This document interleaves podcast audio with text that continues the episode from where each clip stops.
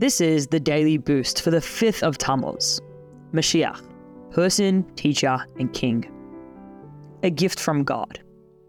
In Yeshaya chapter 11 it writes, He shall smell with the fear of the Lord, and neither with the sight of his eyes shall he judge, nor with the hearing of his ears shall he chastise. He shall judge the poor justly, and he shall chastise with equity the humble of the earth. And he shall smite the earth with the rod of his mouth, and with the breath of his lips he shall put the wicked to death. Although we desire to attain the qualities of Mashiach listed in these verses, we don't request all the qualities listed in the passage. Specifically, the description of how Mashiach will judge the people. Only Mashiach will have this unique ability to judge due to his superior wisdom and quality of kingship. Each of us has a spark of Mashiach in our soul as a gift from above.